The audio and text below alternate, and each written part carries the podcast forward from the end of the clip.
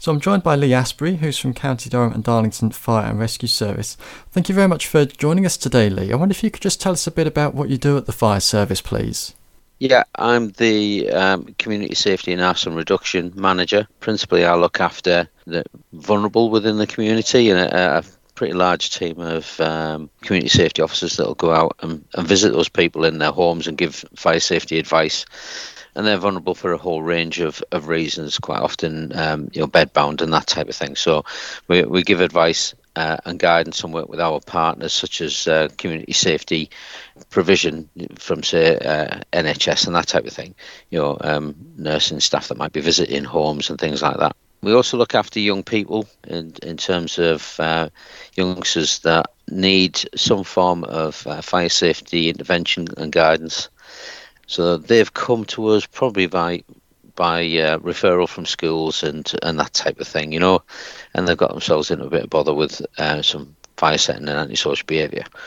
And then I'm also responsible for arson reduction uh, and uh, fire investigation. They sort of go hand in glove with each other.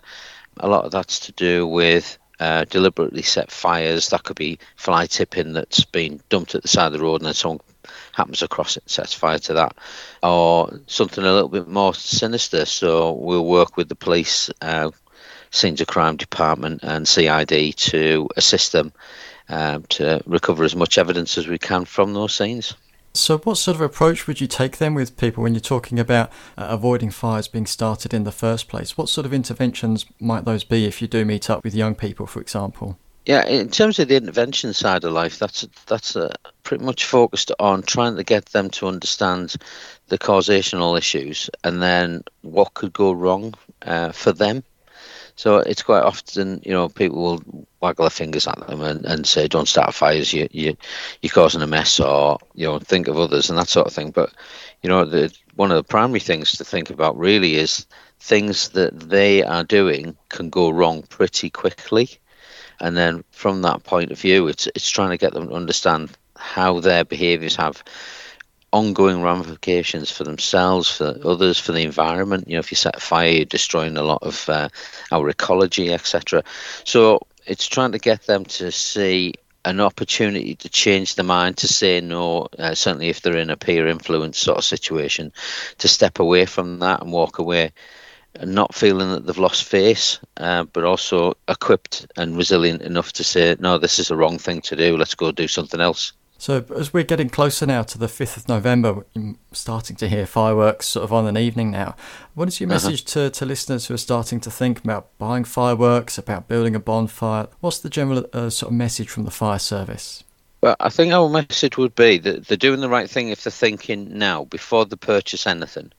So, very first thing you need to think about is is where are you going to hold your family firework gathering and display in the garden or wherever. So if it's going to be in the garden, um, they need to make sure that it's at least eight meters long from the home. Now, when I say eight meters from their home, they also need to think about other homes and other structures nearby. So it's not just a case of saying it's a linear measurement from the back door or the patio out eight meters. It's you know you want to think of that as a, a radius really and, and think about is there anything else that the firework once it's activated could impact against? Hence the reason we say eight meters. So that's your first consideration. After that really it's it's looking at where are you going to buy the fireworks from? So they need to come from a reputable dealership.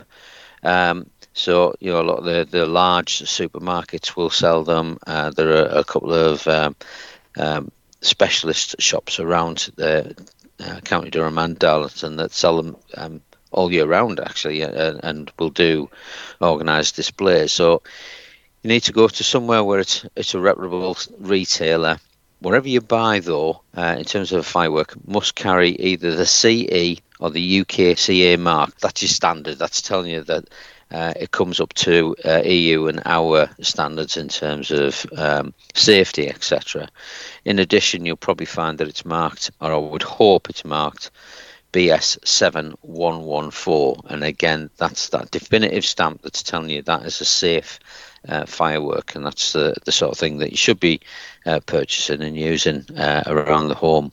And then we would ask people to think about the firework code and how it's going to work with their party uh, that they're going to have. So, you know, some families will have maybe drinks and and food on and that sort of thing, and that's that's great. You know, that's what everyone wants to do.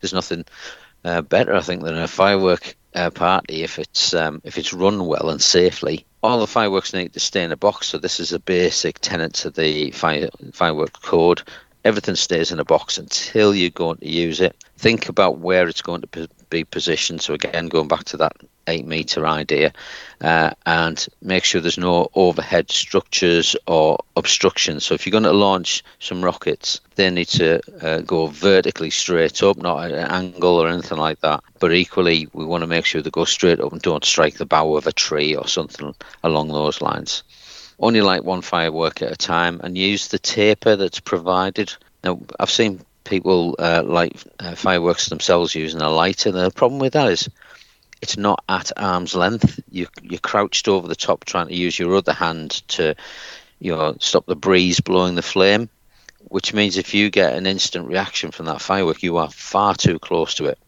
So um, a taper gives you that arm's length plus you know, nearly um, nearly 30 centimeters long. These tapers, so that's another foot of of length uh, that keeps you away from the uh, firework.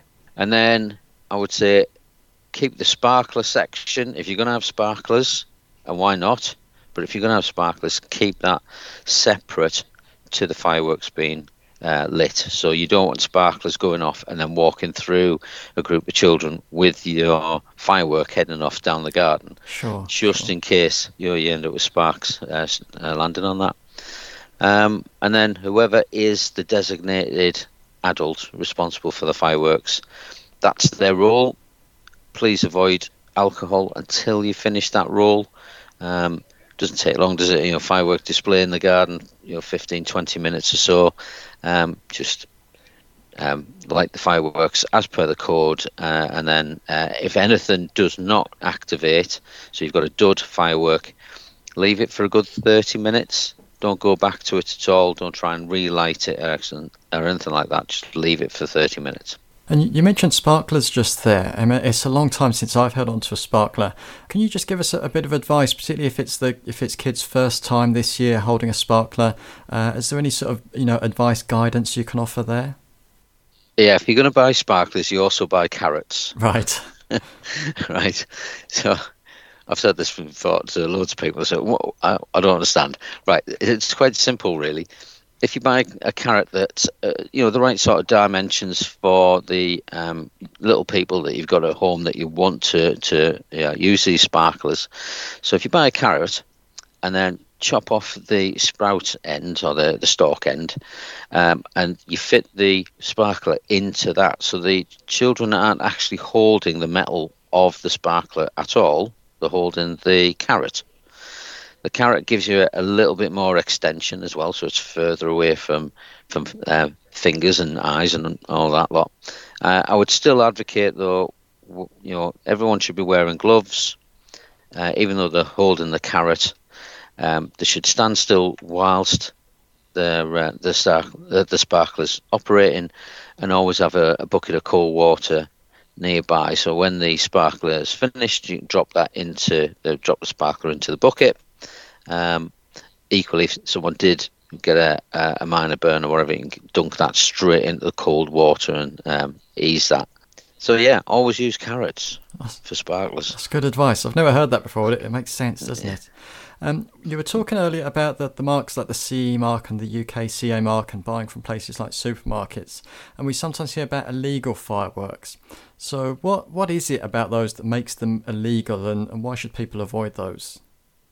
I, th- I, think the major thing with illegal fireworks is um, they don't conform to our safety standards, and we're quite uh, stringent in this country on safety standards for good reason. You know, it, it is a pyrotechnic, so you want it to operate in exactly the uh, prescribed manner every time. You want it nice and safe, and if it's supposed to throw uh, a nice shower of sparks into the air and change colour, that's that's what we want to see. What we don't want is the side of a, a firework to rupture or to be um, um, side heavy. So if it's heavier on one side than it is on the other, that can cause the sparkler to start to bounce. And if it bounces and it's on uneven ground, for instance, then it could turn over and start activating, firing off its fireworks all, all over the place. So we don't want any of that. Um, I think sometimes as well, people think if I bought it cheap out the back of a white van, it must be a big bang. Yeah. You know, it's going to give me a bigger bang. And quite often, it doesn't. It has very, very few effects. And the, the, the effect is a bit that we all go ooh and ah at. You know, it's yeah, the, yeah. the bright colours in the air. That's what we want. Um, so there'll be very few effects. Quite often, it'll just um, give you a fairly cheap, lackluster performance in the air. Uh, and I've seen them before where they've lifted off and detonated far too close to the ground as well. So you can end up breaking windows uh, and putting people at risk. So illegal fireworks are just not rated uh, to our standards and uh, don't conform to any sort of real safety uh, uh legislation at all. So I would avo- uh, always avoid them wherever you possibly can. And something that often goes hand in hand with fireworks is bonfires, and people be starting to, to think about collecting wood and garden waste and that sort of thing. What's the, the advice and, and position on uh, bonfires?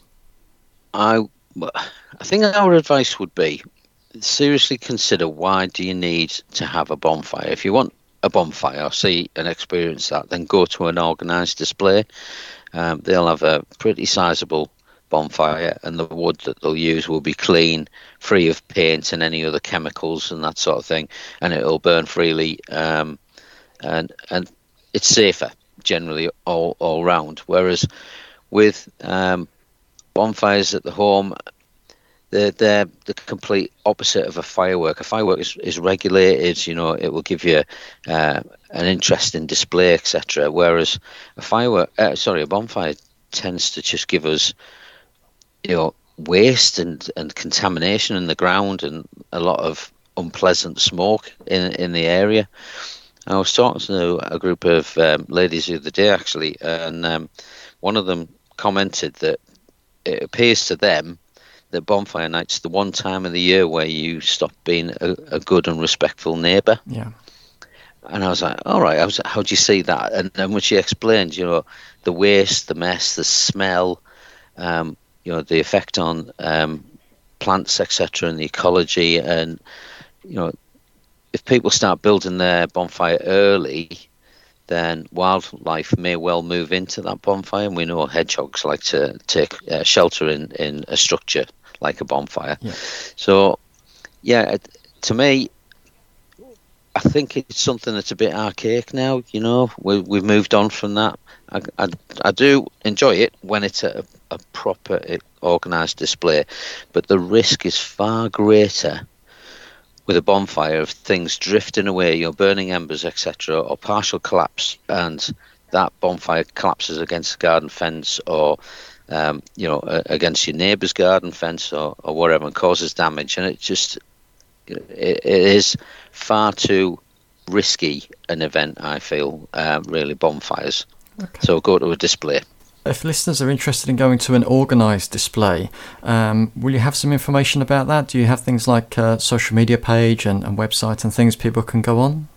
On our website, as of uh, Monday the 23rd, uh, we'll have a list of um, organised displays that we we are informed of via um, uh, Durham County Council and Darlington Borough Council, as well as uh, a number of um, uh, sort of well-run well respected, if you like, uh, uh, bonfire displays that run on a regular basis, and there could be uh, sports. Um, uh, sports teams that put those on and that sort of thing, you know, and we, we see them done at a very high standard each year. Uh, so that will be on our social media. We have quite a few social media feeds. Most of our crews, our operational crews, based out in the community have their own social media, so they'll be sharing information about what's going on uh, around them as well and giving advice.